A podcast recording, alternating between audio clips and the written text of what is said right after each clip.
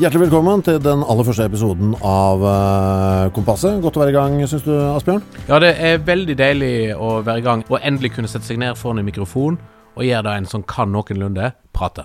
Det er uh, underholdningsportalen TV fra Kanal Digital Kabel som er sponsor av uh, dagens sending. Du har selvfølgelig googlet dem, du. Du vil ikke ta imot penger fra fremmede? nei, uten å vite hvem de er, nei. Nei. Uh, nei, altså, jeg har vært i kontakt med Google-maskinen min, og den sier jo da For jeg er veldig, veldig glad i jubileum.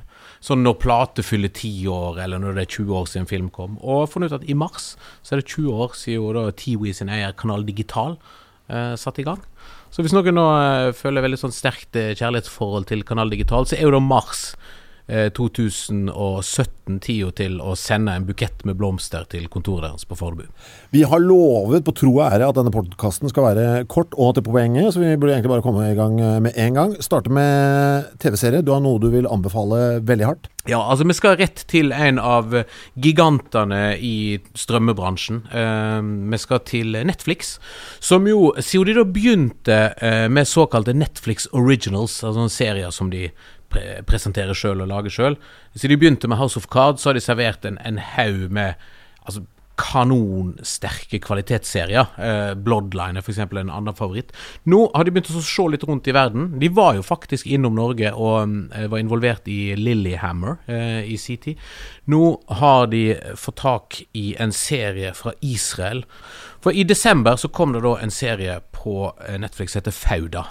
Det er en knallhard, mørk eh, serie fra, fra Vestbredden hvor vi da følger eh, et team med israelske spesialsoldater, såkalte Mista Arvim, som er da en gjeng som er trent til å gå undercover i de palestinske områdene for å da avdekke planer om terrorisme osv.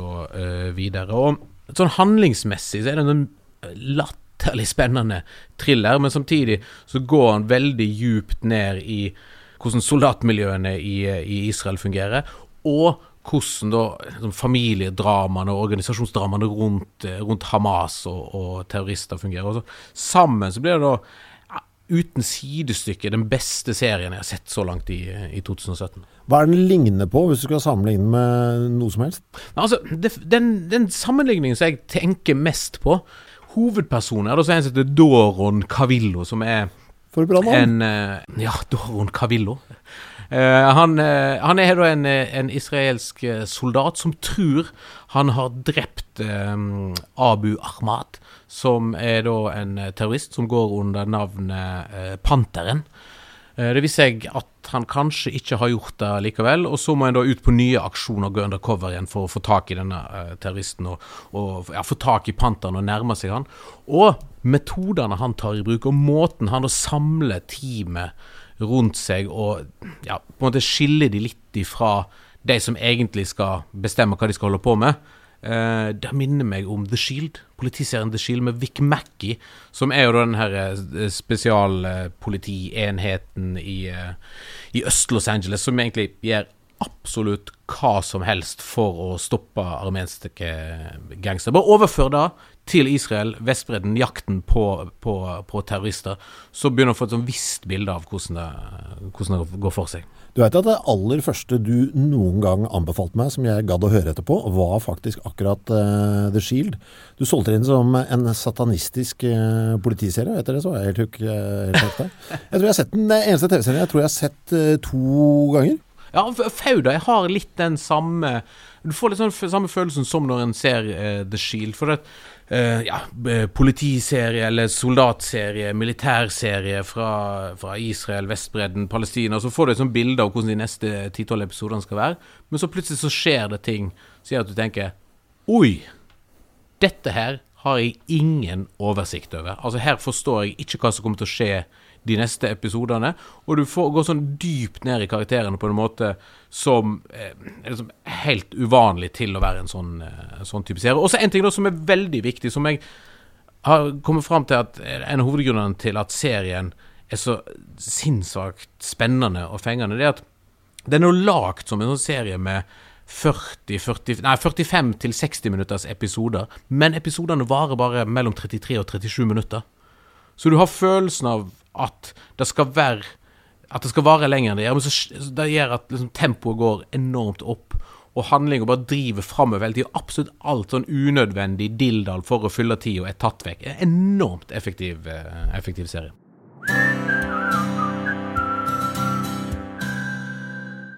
Fauda der, altså. Anbefalt TV-serie fra Netflix her på Kompasset. Og hvis du lurer litt på hva det egentlig vi skal gjøre her i Kompasset, så er det altså at vi skal anbefale noe å se på, f.eks. film. TV-serie.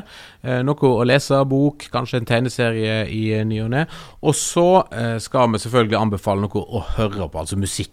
Eh, og på slutt så har vi nok muligens òg et lite bonustips for å gjøre livet ditt bedre. Og Nå har vi jo da vært innom TV-serie, Fauda, på Netflix.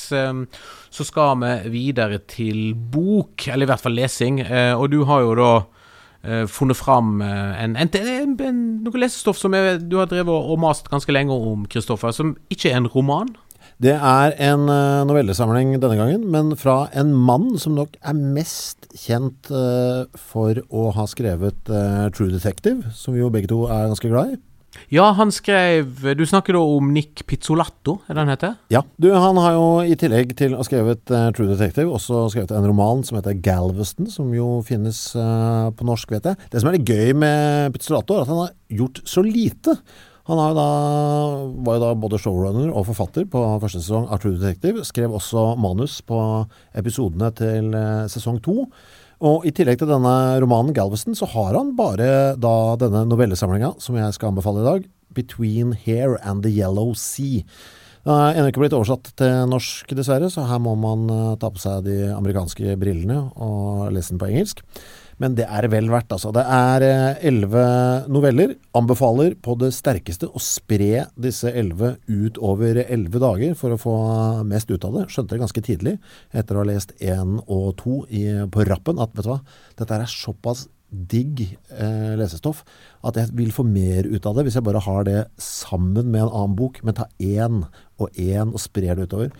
Kjempebra. Sosialrealisme. Litt sånn som hvis du får da Altså Litt sånn som hvis du får noe sånn vanvittig digg hvit belgisk sjokolade til jul. Så spiser du én bit hver dag gjennom romjula, ikke bare gafler i deg alt på, på første juledag. Det gøye her for meg er at jeg er langt bedre på det på bøker enn jeg er på, på sjokolade. Jeg føler ikke at jeg må rydde i samme grad når jeg leser som når jeg spiser. For da skal tallerkenen eller smågodtposen være tom. Uh, nei, men du, dette er kjempebra. Det er uh, Men er det da forskjellige Er det forskjellige historier, eller er det en sånn, et sammenhengende univers som, uh, som Nick beveger seg i? Det er elleve forskjellige historier fra USA, alle sammen. Det som er spesielt digg med han, syns jeg, er at det er jo sosialrealisme hele veien, men han krydrer det så rart. Altså ideene er liksom så jævla gode, alle sammen. Han har f.eks. en novelle her som heter A Cryptographer, hvor vi da følger Sharon, en kvinnelig lærer hvis sønn da har stukket av hjemmefra. Og det handler jo egentlig om det, ikke sant. Hvordan det er å være en mor, jobbe med barn, og så har da liksom sønnen din blitt borte. Men så krydrer han det så gøyalt, fordi blant tinga til sønnen så finner da Sharon en sjablong tydelig brukt sjablong, eh, hvor det er bilde av en tanks med ordet 'Police State' under. Liksom, altså, han, han, velger sånne rare sånne grep. Så du har sånn bilde Ok, shit, sønnen er, flyr tydeligvis rundt og tagger, og det er noen veldig fine bilder av morsan som er ute med denne sjablongen da, og leter ikke sant, i, rundt omkring i forstedene for å se om hun ser sønnens tag noe sted osv. Men sånn er liksom alle historiene der. Hun er rett og slett eh, Hun er mor til Banksy? Ja. Det er akkurat den der. Det er mora til Banksy. Men det er ganske bra, fordi så, han tar liksom, finner en eller annen sånn quirky ting i alle disse novellene sine, som da egentlig handler om noe annet, men som gjør at du blir så jævla sugd inn i det. Og det er, veldig, og det er digg skrevet hele veien. Dritbra, rett og slett. Kan ikke anbefale nok eh, 'Between Hair and the LOC' Sea' av eh, Nick Pizzolatto. Liker du den, så kjøper du sikkert Galveston rett etterpå, tenker jeg.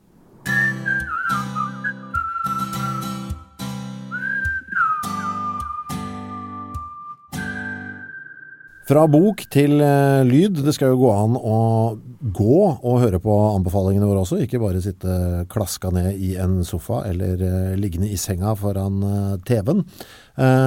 kommer til å være en og annen podkast som blir anbefalt også. Jeg veit du har et, et, lite ønske om en framtidig anbefaling der? Ja, altså, jeg kommer nok til å anbefale mest eh, musikk eh, i forskjellige former, enten album eller låter. Men det slo meg her om dagen at jeg på et eller annet tidspunkt, litt sånn memo to self, jeg må anbefale en podkast som handler om hypnotisøren til Uday Hussein, han, eh, han eh, gærneste sønnen til Saddam. Jesus. Hypnotisøren til sønnen til Saddam Hussein. Eh, Ja, det er, det er en, en, en faktisk fyr som, eh, som har eksistert, og som da var ja, hypnotisøren til et av de grusomste menneskene som har levd på, på kloden, sier jo, Djengis Khan. Men det skal vi komme tilbake til senere, for nå skal det da handle om eh, Fremdeles om noe rart, men det skal handle om musikk. Vi skal til Sveits og en artist. Jeg tror du må stave ut hvordan det skrives. Han, eh, han eh, Det er en som heter Manuel, eh, men han driver et band som heter Seal and Ardor. Som er da Z-E-A-L, and, som i den der, det tegnet som er i Donald Duck og co. Eh, Ardor. Seal and Ardor. Og du må, du må glemme at det er fra Sveits, Kristoffer. eh, Kristoffer. For at jeg vet at du automatisk setter deg på bakbeina og begynner å skrike og hyle sånn mentalt inni deg når du hører at noe er fra Sveits. Men bare, bare glem det. Det er jo en sånn slags eh, trikolore av drit for meg, det der. Sveits, Østerrike og Belgia. Og jeg innbiller meg at det ikke kommer noe bra fra det. Glem at eh, dette eh, neste bandet, Seal and Ardor, har opprinnelse i Sveits. Bare ta fram eh, en sånn slags sånn Men in Black-aktig sånn minnefjerne penn, eh, og bare tsk, tsk, tsk, tsk, tsk, Og så er det vekke. Og så bare begynn helt fra, fra, fra scratch når jeg nå skal forklare hva dette er for noe. Jeg vet at du ikke nødvendigvis er så stor eh, fan av Eller egentlig ikke har så masse kunnskap om Moby. eh, Den her eh, litt sånn rare, skalla elektronika-pop-artisten som ja, har vært rundt eh, noen tiår. Men på slutten av 90-tallet så ga han ut et album som heter Play, der han hadde fått tak i masse spirituals, eh, sånne gam, sånn som vi før kalte negro spirituals. eh, Gamle amerikanske kristne slavesanger som han sampla, og da lagde musikk ut av, eller enda annerledes musikk ut av. og fikk enormt stor suksess med det. Men hvis en da ser for seg at en norsk black metal-artist, eh, C. Bursum, hadde fått tak i alle disse gamle samplingene eh, før eh, Moby, eh, satt i gang og lagt noe musikk av det, dratt det gjennom en sånn retro-rock-maskin som svenskene i eh, Ghost eh, åpenbart har eh, i studioet sitt, og utover på andre sida så kommer noe av egentlig det rareste, men òg det mest fengende og ikke minst besettende av musikk som du kan høre i 2017. Altså sånn, På papir så er det et, altså et, et underlig, rart konstruert eksperiment, men, men det som kommer ut på andre sida, det er musikk sånn som du aldri har, har, har hørt det før. Det, det som liksom ikke går opp for meg helt her, er at eh, black metal for meg er litt uh, diamantpreget sånn bzz, bzz, bzz. Og så har du da sånn spirituals som da er Der er det mye bass og litt sånn Litt mer messen Altså, det, det, de henger liksom ikke sammen, de to sjangerne. Ja, men det som er så kult med Seal and Ardor, er at det som ikke skal funke, funker. For når en hører på dette albumet, The Devil Is Fine, så er det sånn Det som kan framstå som noe konstruert og bare sånn oppfunnet, eh, høres da ut som om en er på en av de aller største stadionene, Valle Hovin, Wembley, eh, og så er det massivt stor, men dunkel belysning, og det er røykmaskin overalt, og så stiger en sånn majestetisk karakter opp på midten av scenen og framfører da disse her monumentale, gamle slavelåtene til et sånt eh, teppe av gammeldags 70-tallsrock, eh, hissig black metal, og så flyter det da sammen til noe som er totalt besettende for alle 50 000 som er på denne stadionkonserten. Det er i hvert fall min drøm for fremtiden da, og fremtidens stadionkonserter. Sjekk ut The Devil Is Fine. og Det er tre låter som ligger ute nå. Uh, mens jeg venter på at resten av albumet skal, skal bli gjort tilgjengelig på Tidal. Og så kan vi se det så enkelt, da.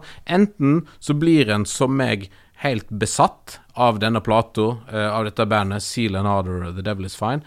Eller så tenker en at dette her er noe som en har, har kasta vekk eh, bitte litt tid på. Jeg tror ikke, jeg tror ikke det er du sa. Men worst case scenario, så kan du neste gang du er i middagsselskap, fortelle historien eh, om eh, den sveitsiske internettnerden som satt og blanda norsk black metal og amerikansk eh, slavesang. Så det er i hvert fall en god eh, historie ut av det.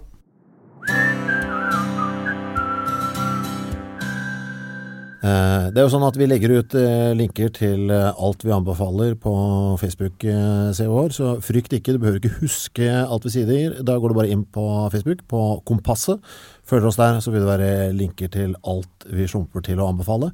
Også den litt eh, dumme spalten vi liker å avslutte hver podkast med.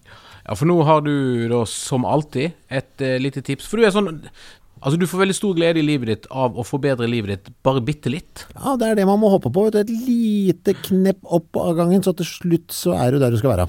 Og du har da, du har da dagens, eh, dagens tips. Dagens eh, tips er eh, egentlig Det er så tynt, vet du. Men jeg er jo en gubbe, og gubber eh, handler klær på Claes Olsson. Hvis det er mulig. Eh, så vi skal til okay. Ja, vi skal til vinterhandel på Claes Olsson. Jeg har hatt stor suksess med å kjøpe sokkene heat holders til eh, folk jeg kjenner, men de kommer dessverre ikke i min størrelse, som jo er eh, 50. Største er eh, størrelse 45, men eh, anbefales på det varmeste. Det jeg må ta til takke med, som jeg vil anbefale alle andre som spiller i band å kjøpe, er eh, de elektriske sokkene fra Claes Olsson. Det er dyre, koster 349 kroner. Eh, skal jeg lese et par produktanmeldelser som har kommet inn til Klas Olsson uh, vedrørende produktet. Hei, prøvde dette produktet i sko uten å kjenne noe som helst effekt av varmeelementet. Prøvde å kjenne sokken til kinnet om det ga noe varme, og det ga en svært lunken minimal varme. Anbefales absolutt ikke ettersom det ikke fungerer. Bortkasta penger. Neste. Et lite varmeelement på oversiden av foten rett bak tærne som gir skuffende lite varme. Selve sokken er ok, men gode sokker får du kjøpt billigere enn dette. Ok, eh, jeg hører at dette er en dårlig eh, anbefaling, men det skal sies. Eh, hvis du er en fyr som meg, som spiller i et band, og som da skal ut og turnere, og kanskje må over noen fjelloverganger, disse reddet meg. De ga akkurat nok varme eh, til at jeg var den eneste som ikke trodde han måtte amputere tærne eh, vinteren 2017, nei, 2016, mener jeg, når vi skulle krysse fjellet fra Oslo til Bergen. Så jeg anbefaler de faktisk, eh, selv om eh, alle andre har hatt det. hva var dette produktet hette, sa du? Jeg husker ikke hva det heter. Eller skal jeg se. Jo, jeg har det her. Skal jeg se. Eh, Thermosocks Battery Heated. Det er altså noen sokker som går på batteri. Ja, så der, ja. Ja, eh, de gjør livet 1% bedre. Jeg kjøpte et nytt par i år, eh, og de må jo kastes eh, etter eh, at man har brukt det på en hel turné, for de lar seg ikke vaske i vaskemaskinen. Men de funka for meg. Nei, for det er vel generelt òg et tips til god livskvalitet er vel å ikke hive batteri i vaskemaskinen. Eh, definitivt. Både for eh, vaskemaskinens eh, og batterienes eh, del. Mm. Men da skal vi runde lynkjapt av. Eh, prøve å tikke, tikke inn på så kort tid som mulig. Si takk for oss. Følg oss på Facebook. Eh, abonner gjerne, og så kommer vi tilbake om eh, ei uke med nye tips og nye måter å forbedre livet ditt bitte litt på. Takk for i dag. Produsert av Rubicon Radio.